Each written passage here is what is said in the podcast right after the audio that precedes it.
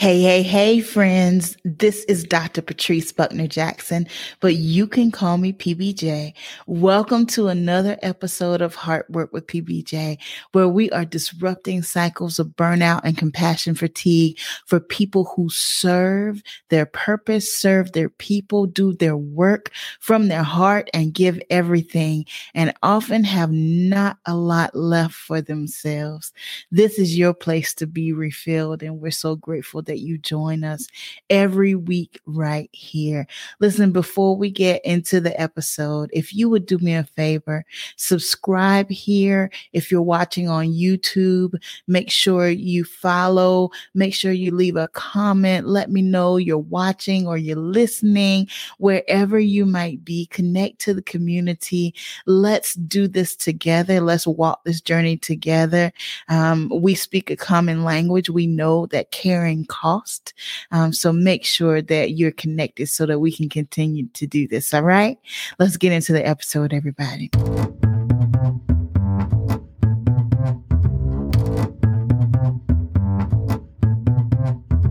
So, this week, I want to talk to you about the impact of compassion fatigue.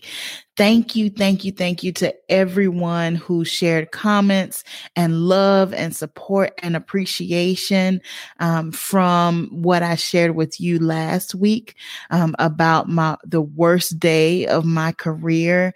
Um, and if you haven't had a chance to watch that or listen to it, I will link it um, here in YouTube and in the show notes for the podcast so that you can go back and catch up there um, and know what we're talking about. But I appreciate all the love that was poured out on me um, because of sharing that story. I do want to say to you all that I was not the only person serving and working. I just want to give due credit to everybody um, who was at that university and in, in that community at that time, and everyone who rallied together to work through and continue to work through that tra- tragedy. Um, and I also want to acknowledge that that is not the only tragedy that I responded to or supported through or been a part of, um, that one, uh, all of them are ingrained in me.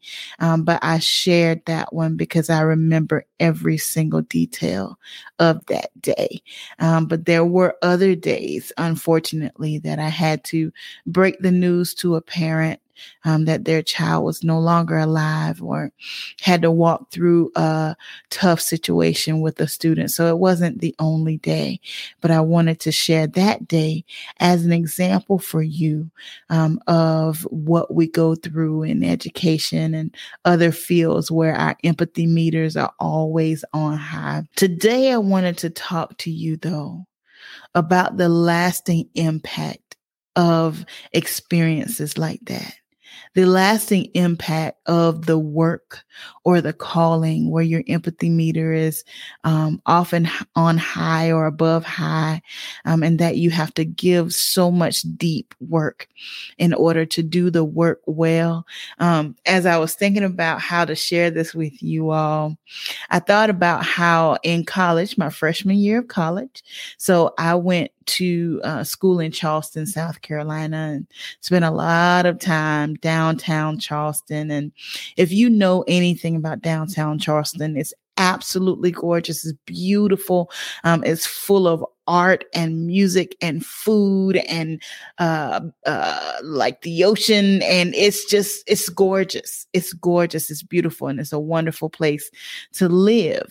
Um, so when I was a freshman, of course, we walked everywhere because you didn't need a car. Actually, if you got a parking space downtown, you wanted to keep that parking space and not move your vehicle. Um, but freshman year, we didn't have vehicles, so we just walked everywhere.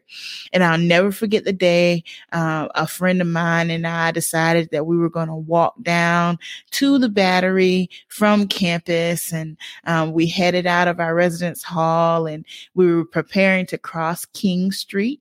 Um, and I remember we had the walk sign. So we were crossing the street and a car came out of nowhere. I don't know where this car came, but the car came out of nowhere and the car was um, getting ready uh, to turn right as we were crossing. And all I remember is finding myself laid across the hood of this car. So we had the walk sign. It was clear. We had checked everything. We started walking across the street. And the next thing I know, I am laid out on the hood of this car and I look up and I saw the driver and he had the stunned look in his eyes. And my friend just knee jerk, didn't think about it at all, grabbed me off the hood of this car, just, just lunged out and grabbed me off the hood of this car. And as soon as we were clear, not in front of the car anymore, the driver took off. Driver took off we're standing there, two 18 year olds. First of all, let me apologize to my mama. If she's watching this, she's never heard this story before. It's okay. I'm fine. It's okay. I'm pretty sure I never told you this, but it's all right. We got through it. 18 years old, standing there stunned. I didn't feel any pain. Um, I was okay. My friends like, "Are you all right? Are you?" I'm okay. I don't feel any pain, hurt, and I, just what just happened. Like we we didn't even know what happened. Well, we didn't call the police. We didn't do anything. I felt fine. We were like, okay, we're going back to the residence hall. We're done with this. Um, so we headed back to the room and just hung out there. Didn't really think about it okay um seemed fine the person was gone we felt like there was nothing we could do now several years later, I would have handled it differently, but that's what I did. Here's the reason why I'm telling you this story.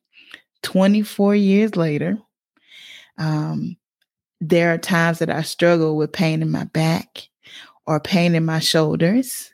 And I always think back to that moment and wonder if the impact of that car against my body is what leads me to be experiencing pain now. In the moment, I didn't feel anything. In the moment, I felt fine. In the moment, it felt like, okay, the incident's over. There's nothing we could do. No big deal. Let's just move on to the next thing. But now, 24 years later, I often have to deal with pain in my back or pain in my shoulders. And there are a lot of things that could have come from, right? So I don't know that um, this impact is the only reason. Um, but I often think back to that moment laying on the hood of that car and wondering, we probably should have called the police. There were probably cameras. I probably should have went to the ER and gotten checked out just in case. All the things that I would have done differently now, looking back, we also we always say hindsight is 2020, right? Compassion fatigue is the same way. You often don't feel the impact in the moment. You often don't know uh, the impact or the consequences that you will experience later. In the moment, we're just getting the job done. In the moment, we're just doing what needs to be done. In the moment, we're just serving, just going from one thing to the next. And we often don't realize the impact that compassion fatigue has on us until it really manifests as compassion fatigue. We don't realize the cost of caring until we've gotten to the point where the cost is too high. So I want you to pay attention and start thinking about the impact of how you're serving and how you're showing up every day and what it's costing you. You know, when I think back to the tragedy that I shared with you all last week, there are some things now that I think about it that I would have done a little bit differently for myself. If I had it to do all over, and let me just say this before I even go there, there's no doubt in my mind that I was called, assigned, and purposed to be there in that moment and to serve the way I did. You can't convince me otherwise. There's no doubt in my mind. So I want you to know that this evaluation has nothing to do with me feeling like I was out of purpose. You can be in purpose and the cost of caring gets too high. You can be in purpose and experiencing the consequences of the way that you approach life and work. So this conversation has nothing to do with being in the wrong place at the wrong time. It, it's not even connected to uh, uh, having in my hand something that doesn't uh, or wasn't assigned to me. It was assigned to me. It was my assignment. It was my work. It was where I was supposed to be and what I was supposed to be doing. No doubt in my mind if I had to do it again, if I had to do it again, one of the things I would do is I would go to counseling for myself. I did not recognize that being surrounded by people who were navigating trauma was also impacting me. And when I say the word impact, I want you to think about that car against my body. I want, when we talk about impact, I want you to physically think about the hit to your mental, to your emotional, to your physical body.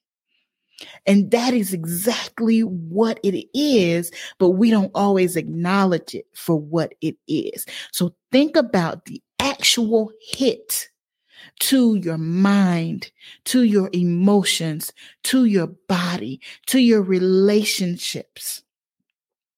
If I had to serve in that way again, I would stop for a moment and go to counseling for myself. I'm regularly in counseling now, and I wouldn't do without it. I waited much too late.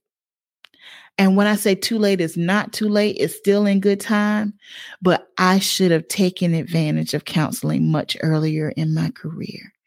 I assumed because the trauma wasn't mine, that it wasn't for me to process. I neglected the fact that the trauma that I was connected to, that I was serving in, that I was caring for also made an impact on me. So I would have gone to counseling for myself while I was so busy walking students back and forth to counseling. The other thing I would have done for myself is I would have taken a few days off. And I'm here to tell you that in that time and in that moment, if someone would have suggested that to me, and they may have, I would have brushed that off. I don't have time for that. It's too much going on. People need me. What if somebody calls? What if somebody shows up? What if somebody sends an email? I have to be there. I have to be there. And I've told you all over and over and over, I learned through my rock bottom burnout that if I don't show up, people keep going. If I take a day or if I step away, people figure it out. So I wish I would have given myself the grace to just step away for a moment. In those days and weeks and months after that tragedy, it was literally day and night. There was no rest for the weary. Even after the news cameras were gone, even after most of the world was no longer focused on us, there was so much response to do that it wasn't just during the, the work day, it was all day. And this was for months.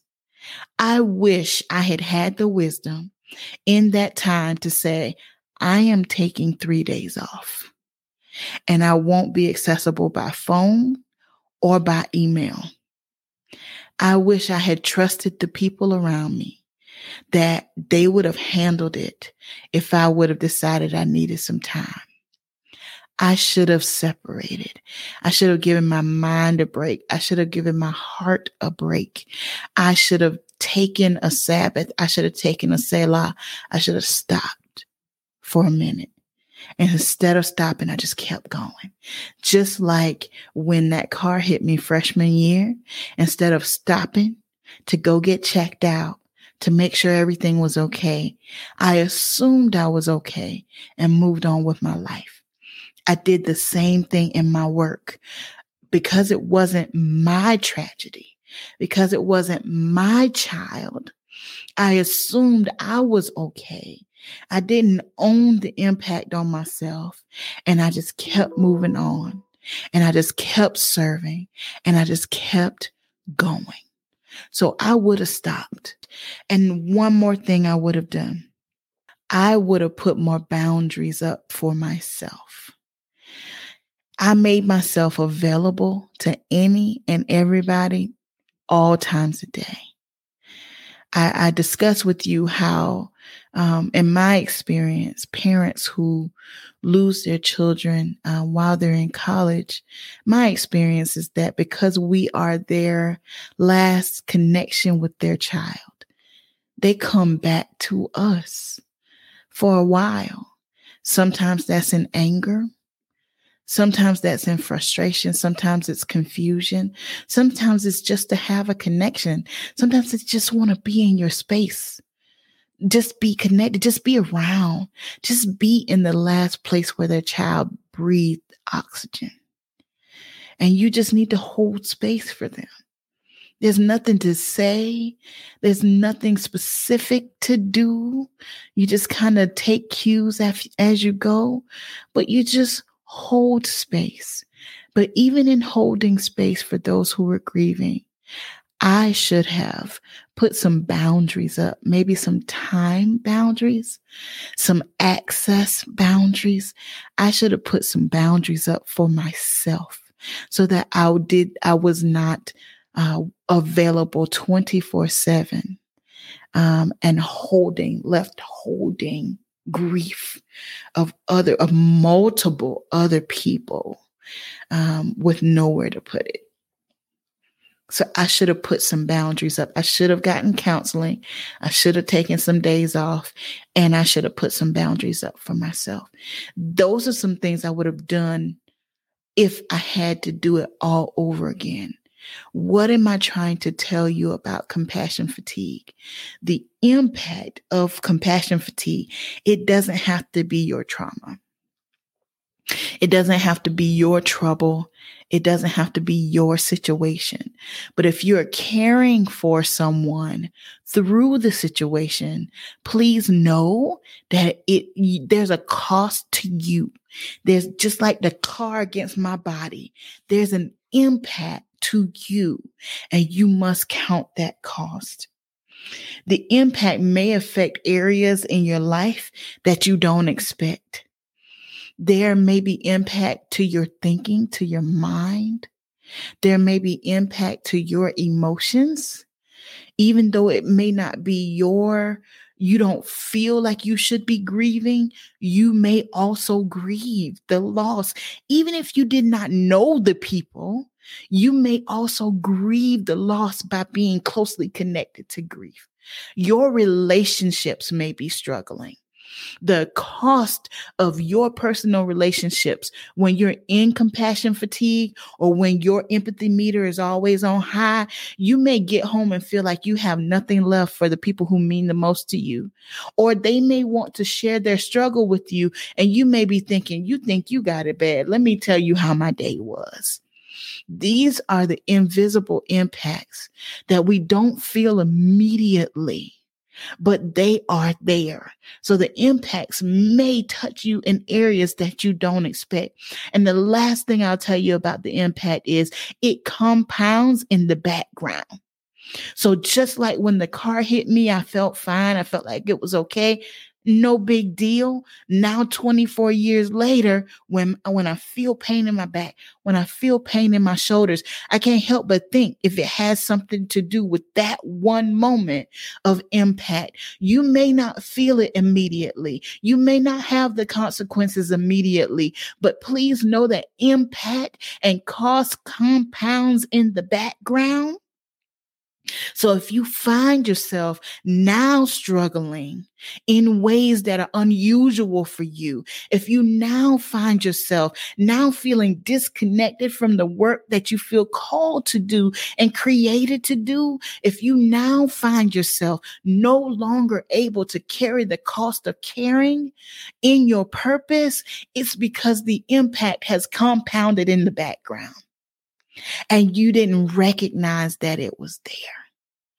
Friend, hear me. When you serve deeply, when you serve from the heart, When you serve from a place of high empathy on a regular basis, please recognize there is a cost. And that cost compounds in the background. And it can become compassion fatigue. You can get to the point where the cost of caring is just too high. So I encourage you today, as you serve, as you minister, as you do what you do, recognize the cost of caring. Recognize that as you serve traumatized people, that trauma also impacts you. As you serve people who are struggling, that struggle has an impact on your body, on your mind, on your spirit, on your emotions, and you must count the cost. Pause. Pause in the work. Take a Selah. Take a Sabbath day. Pause so that you can take care of you. Don't advise and give resources to people and neglect to offer the same grace to yourself. It's not selfish, it's wisdom. Is wisdom. If you're going to continue to serve, you must steward well your own heart, your own body, your own mind, and your own spirit. And if you fail to steward yourself, the impact that compounds in the background will one day catch up and you will find yourself not able to serve in the way you're created to serve. So hear my heart, friend. Hear my heart. Learn from my mistakes. You must acknowledge the impact of compassion. You must acknowledge that there is a cost of caring and you must take steps to take care of yourself so that you can continue to serve as you were created to serve. Now, as always, my friends, you know that you are powerful, you are significant, and you, listen, not only you are loved, but you are worthy of love. You are worthy of love, and you are worthy of loving yourself. And not only are you worthy, but you're responsible for it. You cannot keep pouring from an empty bucket you are responsible to steward your own mind, your own spirit, your own body. You are responsible for stewarding your own emotions. Love you. Love you so you can love everybody else. All right. That's all I got for you this week. I pray that this blesses you, that it calls your attention, um, and that you'll do something about it. All right. Until next week, I'll see you soon. Bye, everybody.